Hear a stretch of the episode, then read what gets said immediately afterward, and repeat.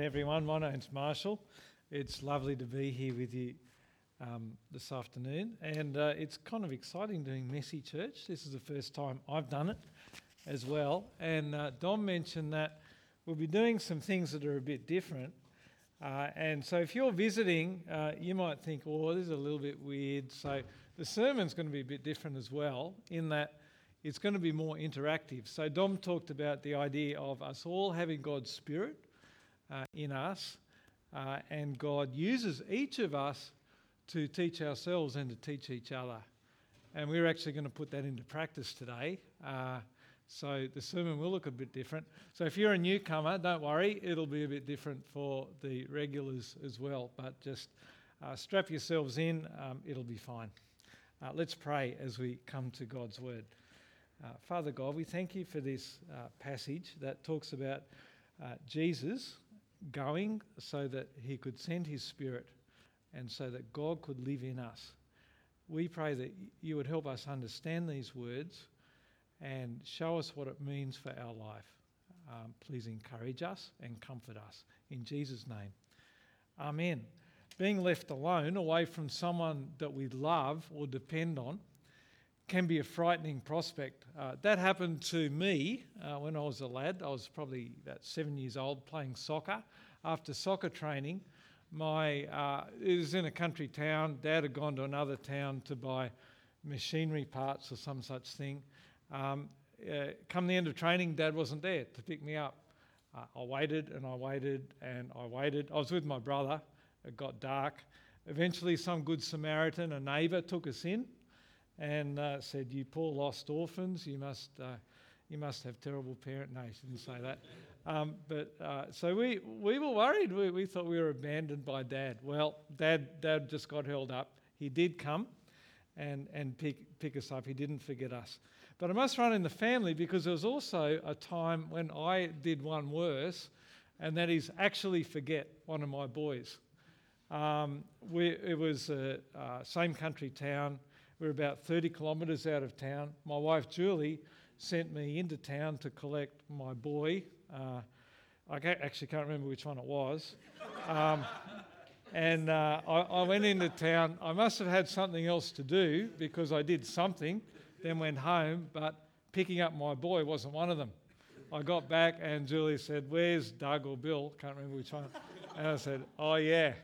Um, so I had to go back 30 k's and pick them up. Actually, amazingly, I don't. I remember seem to remember them being him being remarkably composed about having been left behind. But in this passage, Jesus' disciples were also they weren't so composed about the idea of being left behind. Uh, Jesus talks about leaving them at the beginning of John 14. Their Lord and Master has just announced that he was going away and that they would be left alone. But this is a, a, a passage of comfort, uh, a word of comfort for Jesus' disciples. He tells them that even though he is going away, it's actually for their benefit that he's going. Jesus assures them that they won't be left alone, but his Father will send them his Spirit in his place and he will guide them and remind them of the truth that Jesus taught. Not only that, after Jesus rises from the dead and goes to the Father, then he will come to us and be in us, and we will be with him. So that's where we're going today. There's an outline which we will kind of be following, but I've actually adapted it a bit so it won't exactly look like that. But that will give you a guide if you want to take notes. If you haven't got a Bible, do you want to put your hand up? Because we will be looking at the passage and be really helpful to have a Bible uh, as we go along. Um, okay, so everyone seems to be right. So let's dive in. Um, on your outline, there, there, are three points. We'll be basically looking at those three points. They're based around the idea of movement. So this is a passage about Jesus going, but something coming in his place. Um, the first part is about Jesus going away from his disciples. He's going to be taken away from them to be condemned and crucified. But then he'll come back for a short time after rising from the dead. But then the direction of the movement changes from going to coming. Jesus will go, but the Holy Spirit will come in his place. God's presence will come with him. And finally, we're told that the movement will do a full circle and Jesus will come and be present with us and live with us as God's people. Our passage starts off um, in this is our first point.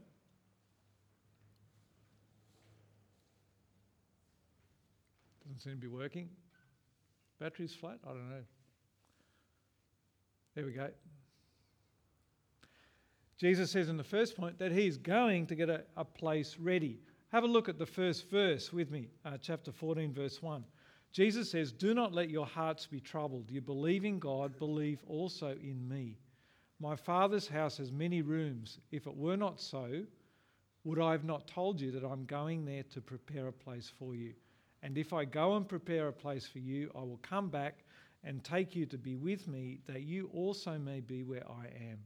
You know the place where I am going. Um, these are words of comfort. Don't be troubled. Don't worry. But why would they be troubled? To answer this just very quickly, we need to look at the context of why Jesus is saying this. In the section right before, Jesus says he's going to leave his disciples. Uh, he doesn't say where he's going to go. Uh, he has in mind going to the cross, that he would be arrested, that he would be uh, betrayed, that he would be crucified. The disciples don't know this, but they know that he's going to leave. Then at the end of chapter 13, Jesus tells his disciples that he would also be betra- uh, not, not betrayed, but Peter, who is uh, kind of like the head disciple, is actually going to deny him three times. Jesus would, would leave them, Peter would deny, deny Jesus three times. So the disciples are likely to be troubled because they don't have a clue why Peter is going to deny him, deny Jesus. Peter, who always spoke on their behalf, Peter, who always took the lead. What kind of disaster is going to happen? Are they all going to deny Jesus? Where is Jesus going? All these questions going around in their head. But Jesus says, I'm going to prepare a place for you. Verse 4, he says, You know where I'm going. Now, at this point, they must have been a bit puzzled. Listen to Thomas's words. Have a look with me in chapter 14, verse 5. Thomas says, Lord, we don't know where you are going, so how can we know the way? Jesus says he's going. You know the place where I'm going. But Thomas says, No, we don't know. Then Jesus says, perhaps one of the most famous words in the Bible in chapter 6. Jesus says, I am the way and the truth and the life. No one comes to the Father except through me. Now, I want you to start doing some work now. So I want you to turn, maybe in a small group, uh, in pairs next to you. Uh, if you don't feel comfortable talking or answering, just listen in. Uh, I want you to answer the question what does it mean for Jesus to be the way? What does it mean for Jesus to be the way? All right, just take, just take a minute or two and think about that.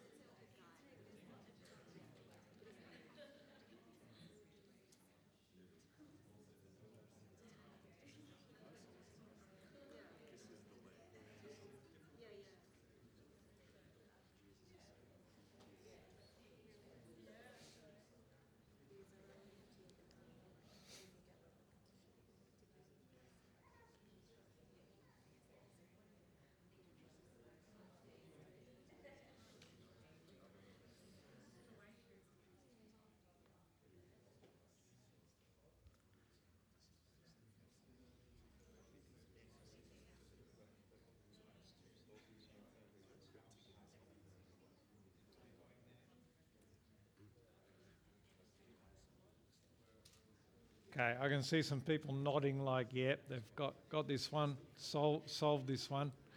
Um, can someone just shout out quickly, what, what do you think it means? What do you think that Jesus is the way? What does that mean? Don't be shy.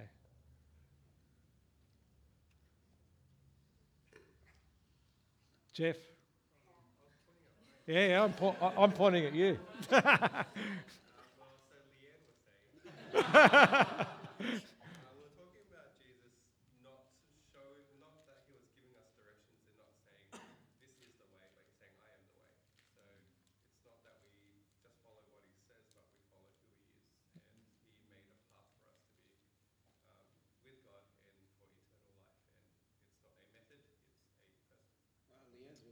Excellent. Yeah, well, well, done, Leanne. Excellent. Uh, that's really good. Hold on to that thought that, that it's not it's not a, a, a, not a matter of direction, but it's a matter of who Jesus is. Let's have a look at verses seven seven to nine. Um, verse seven: If you really knew me, you would know my Father as well. From now on, you do know him and have seen him. Philip said, Lord, show us the Father, and that will be enough for us. Jesus answered, Don't you know me, Philip, even after I've been among you for such a long time? Anyone who has seen me has seen the Father. How can you say, Show us the Father? Jesus isn't just the way, but is also the destination. Uh, and I think that answers the question what does it mean for Jesus to be the way? Jesus says, If you know me, you will know the Father. If you've seen me, you've seen the Father. The disciples wanted to know how to get to the Father. Jesus makes it clear that it's through him and it's only through him because Jesus is one with the Father. So, that, so Jeff, Jeff was exactly on the right track. It's a matter of who, and the who is Jesus. Jesus is one with the Father, Jesus is God the Son, and the Father is God the Father. Now, this, this passage is one of the clearest statements that we have in the whole Bible about how to know God, uh, how to get to God. Maybe you're feeling like you, are on a spiritual journey. Maybe you feel like you haven't got there, but, but you're searching. Uh, and, and it's fantastic that you're here today. Uh, maybe you feel like you, you want to find the right path, but you don't know what that is. Well, Jesus' words make it clear that He is the path, He is the road, and He is also the destination. He is both. And that there is no other way. There, there are no alternative maps to get to God. No other gods to find, no other way to spiritual truth. So Jesus wants his disciples to understand that he is going to the Father, but they won't be abandoned because they will also be with the Father. And it's through Jesus that that will happen. It's not a matter of going to a journey on a play, oh, sorry, to, to get to a place because Jesus is the place. He is the final destination. Through him, they know the Father. And then Jesus assures them that he will continue to work through his disciples. Um, and here we're up to uh, number one, point three, if you're following uh, along on your notes. Have a look at verse 12 with me. Verse 12 says, I tell you the truth, anyone who has faith in me will do what I have been doing. He will do even greater things than these because I'm going to the Father. By trusting in Jesus, we continue to do Jesus' work. In fact, Jesus says that we can do even greater things than, than what Jesus did while he was on earth. That doesn't mean more spectacular things, uh, more spectacular miracles or healings. Uh, we'll come back to what that might mean, but a clue that can help us is to work out why we can do greater things than Jesus. And it's there at the end of verse 12. He will do even greater things than these because I am going to the Father. Jesus leaving the physical world and returning to the Father enables him to do something that empowers us to do things even greater than Jesus did while he was on earth. And that's our second point uh, uh, under number two that Je- Jesus goes so that some, someone could come, and that is the Spirit of truth, the Holy Spirit that the Father will send in Jesus' place. Verse 15 uh, in, our, in our passage signals uh, a change in the emphasis uh, in, in this chapter. Before, the emphasis has been on Jesus leaving and comforting his disciples because of that. And then the second half of the passage that we're going to focus the rest of our time on is about coming. Uh, Jesus leaving so that some, some, something will come in his place, and that something is a someone, which is the Holy Spirit. And that God, Jesus, would empower us through that Spirit. Well, what, what do we learn about the Holy Spirit and what he can do? We learn probably more than two things, but I want to highlight two things. One is that he continues the work of Jesus. Have a look in verse 16. I will ask the Father, and he will give you another counselor to be with you forever, the Spirit of truth. Jesus seems to be saying that he is the first counselor because now he will send another counselor. So, at least in the sense of guiding or counseling and teaching, that, that's kind of what counselor means. The Spirit does the same thing as Jesus, he has the same role as Jesus. And Jesus calls him the Spirit of truth. Notice that at the beginning of verse 17.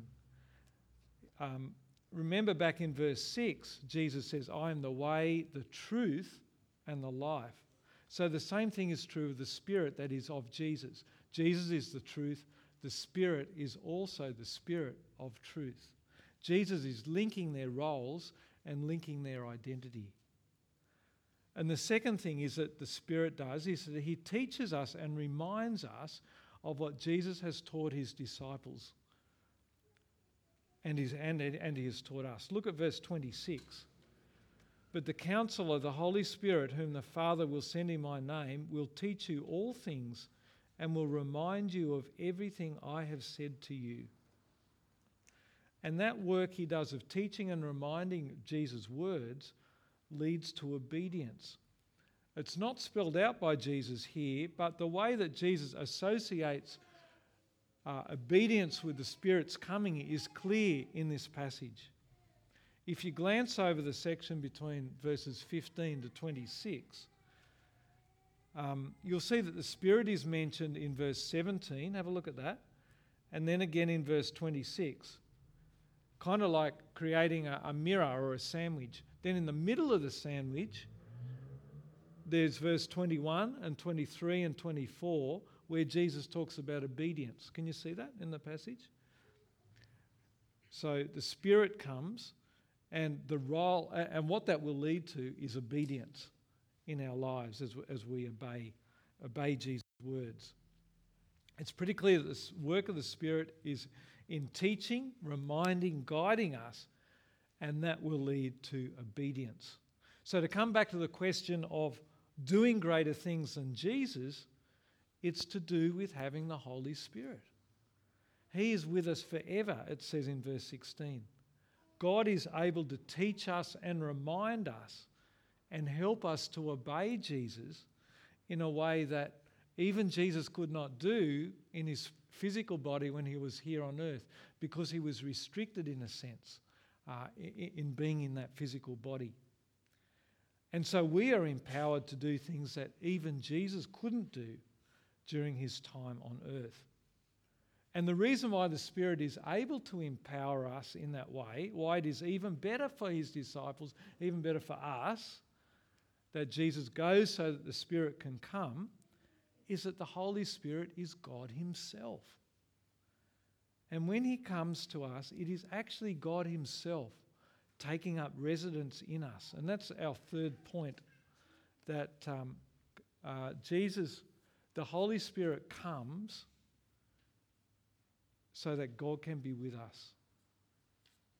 Jesus continues this idea of God's presence coming, Jesus going so that God could come and live in us. And I want to point out something about the structure of this whole chapter that I think points to the fact that this last point, uh, and two verses in particular that bring it home, are the climax, the high point of the whole chapter. And here's where I want you to do a bit more work.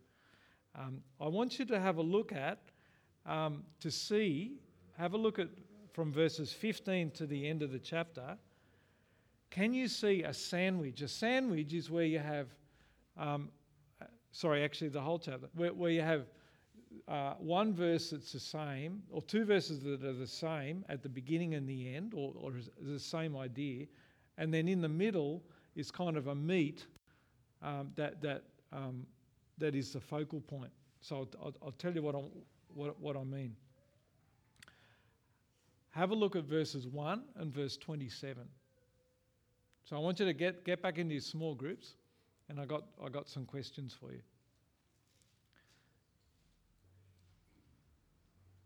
Have a look at verses 1 and 27. And uh, what do they tell us about the purpose of the chapter to start with?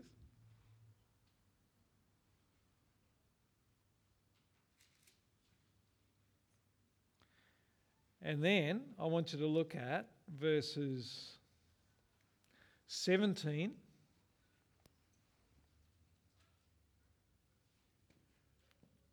and 26.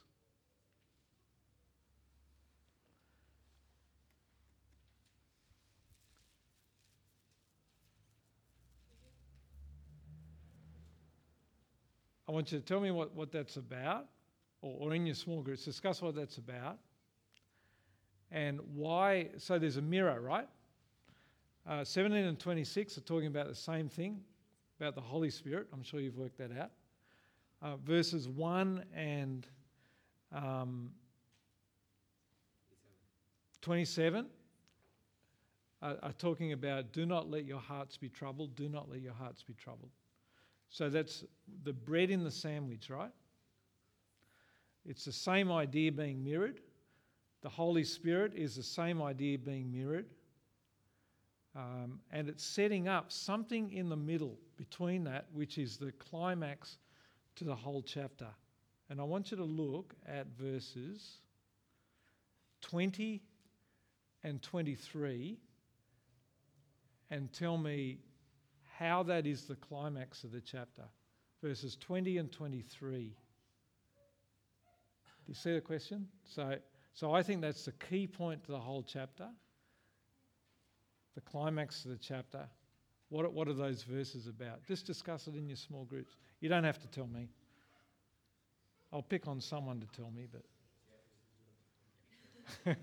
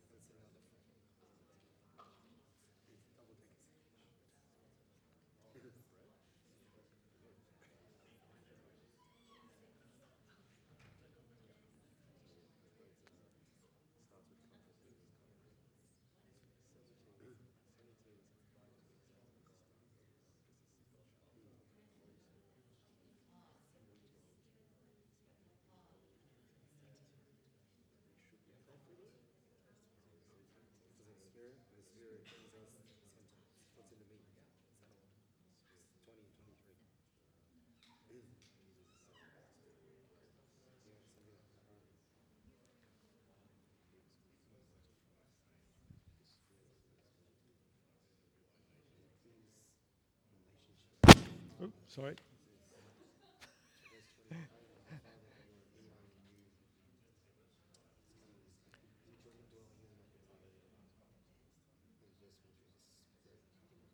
Okay, now I know I haven't given you long with that, but uh, hopefully it's given you a little bit of thinking time. Is there anyone who wants to have a crack at saying what 20 and 23 are basically on about?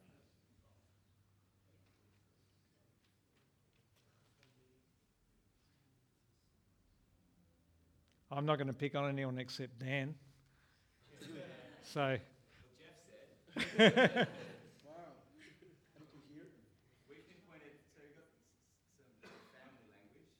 Yeah. Yeah. Yeah. Because we've got this family idea of coming into the community. And so, um, obviously, they're in a situation where they're afraid and, and Jesus is going to leave. And so there's separation there. Yeah. But it's not going to end in separation, it's going to end in, in a, a bring, come, bringing together um, this kind of reunion by the Holy Spirit. Yeah. So the Holy Spirit is the one who will bring us into this this family, this. Yeah. Excellent. So, family, Jeff said that. Holy Spirit. yep. Yeah. Excellent. Um, and it, it it revolves around the idea of God coming to us, doesn't it? Um, so remember, so the structure is there on your screen. So kind of the center of gravity for this whole chapter points to these, particularly these two verses. So Jesus is gone, so that he could send someone uh, who would be an even greater blessing to us, his people. And the whole, the whole reason for Jesus' comfort to us in this chapter is that God will come to us in his fullness. We will have his presence in the Holy Spirit. And, and as, as Dan said, that involves community, um, that, that God is with us and we are in him. Uh, it involves his presence. And, and I, I just want to explore that a little bit more. Um, these Jesus is describing our relationship with Him in these verses in the same way that He describes His relationship with the Father. So, back in verse 10, have a look at verse 10 with me. Don't you believe that I am in the Father and that the Father is in me? The words I say to you are not just my own, rather, it is the Father living in me who is doing this work. And then it is. Uh,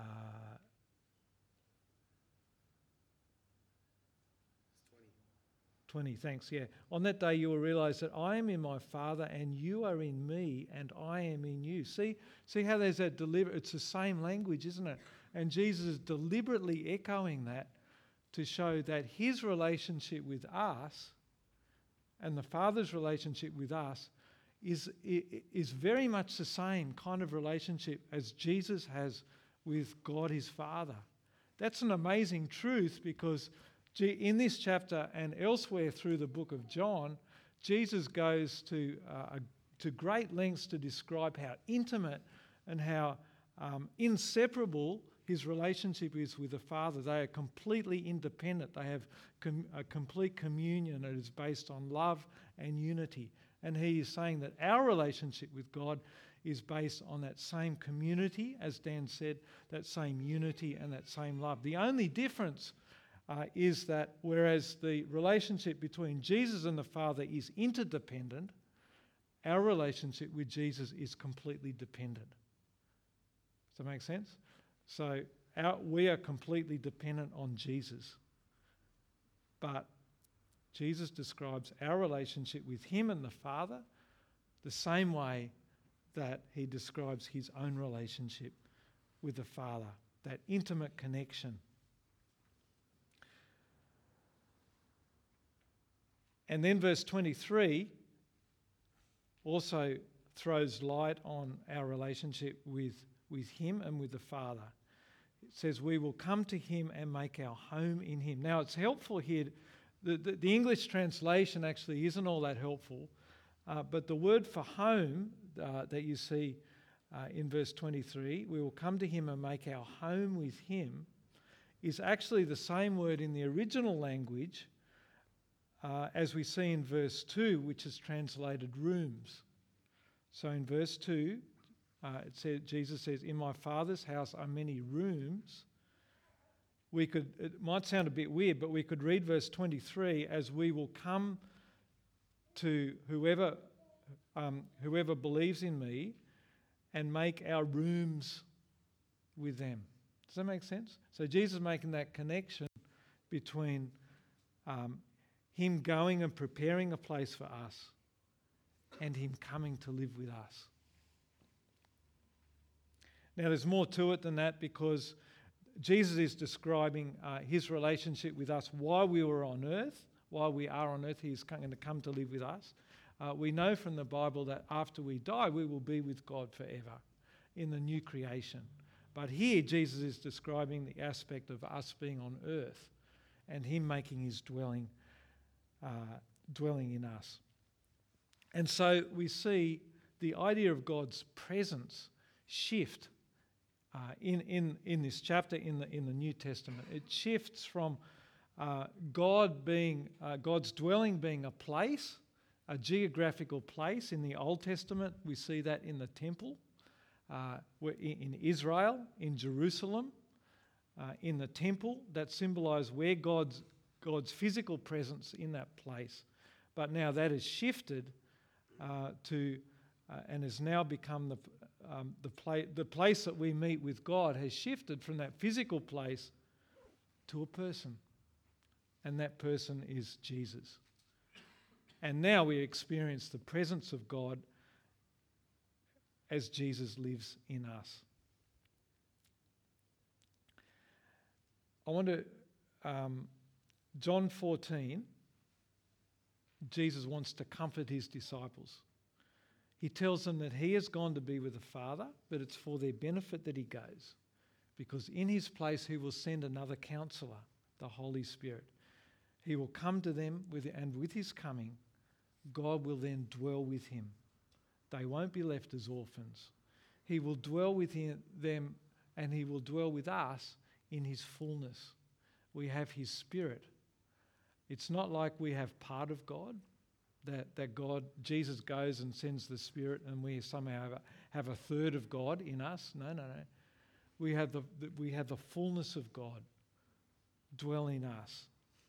And that's clear in verse 20. On that day, you will realize that I am in my Father, you are in me, and I am in you. And it's implied, the presence of the Spirit is implied in that too. We have the Father, we have the Son, we have the Holy Spirit dwelling in us through the presence of His Spirit. We have God in His fullness. We will no longer be left as orphans, as Jesus says in this passage. It's an amazing truth and it's a lot to absorb. And I just want to spend the last part of our time looking at how this passage applies to us. I think it's easy to see what Jesus is saying here as being a bit remote. It could easily become a bit removed from our life. Yes, we can understand that the Spirit comes to us and lives in us, but how do we experience that? How do we feel that power? I want to look at two ways this passage can make a difference in our lives. And actually, I'm going to get you to do some work here. Uh, I'm going to finish off in a minute and I'm going to leave you with some questions that I want you to ask uh, each other. Um, and uh, I want you to, if you feel comfortable, then to pray for each other. If you don't feel comfortable, that's fine.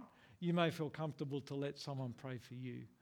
Um, um, we'll, I'll leave that up to you. But um, these are the questions I want you to look at, and they involve um, the, firstly, the command in verses 1 to, and 27. The command is Jesus says, Do not let your hearts be troubled. Trust in me. Trust, sorry, uh, it says, um, Trust in God, trust also in me. So Jesus is saying that I am God. Just as you trust in the Father, you can trust in me. This is actually the only command that I can find in this whole chapter. And Jesus repeats it, verses 1, verse 27. So it must be important. He must want us to, to remember that. I want you to ask, a question I want, want to ask you is what are some things in your life that are troubling you? Some things in your life that are troubling you. What would it mean for you to trust Jesus in that situation? Does that make sense? What's troubling you? What would it mean for you to actually really trust Jesus in that situation? As I said, if you don't feel comfortable answering that, that's fine. You, you, may, you may be willing to let someone pray for you. But let, let's, um, probably in the groups that we were before, uh, let, let's think about that, that question. And then I got another question for you, and it involved, involves verse 21. Jesus gives us a promise in verse 21. That is, whoever keeps my commands and obeys them, he is the one who loves me. He who loves me, or she who loves me, will be loved by my Father, and I too will love them and show myself to them. I will love them and show myself to them. Uh, that's a promise that Jesus gives us. What's an area you feel God wants you to obey Him more in? And what do you think it means for God to show Himself to you in your life? Does that make sense? What do you think it means to for Jesus to answer that promise in verse 21? Okay, so um, I'm going to let you have a few minutes talking about that and praying for each other, and then maybe after a, um, an appropriate period of time, I'll get the band up and uh, we can we can sing as a response to uh, what we've learnt today.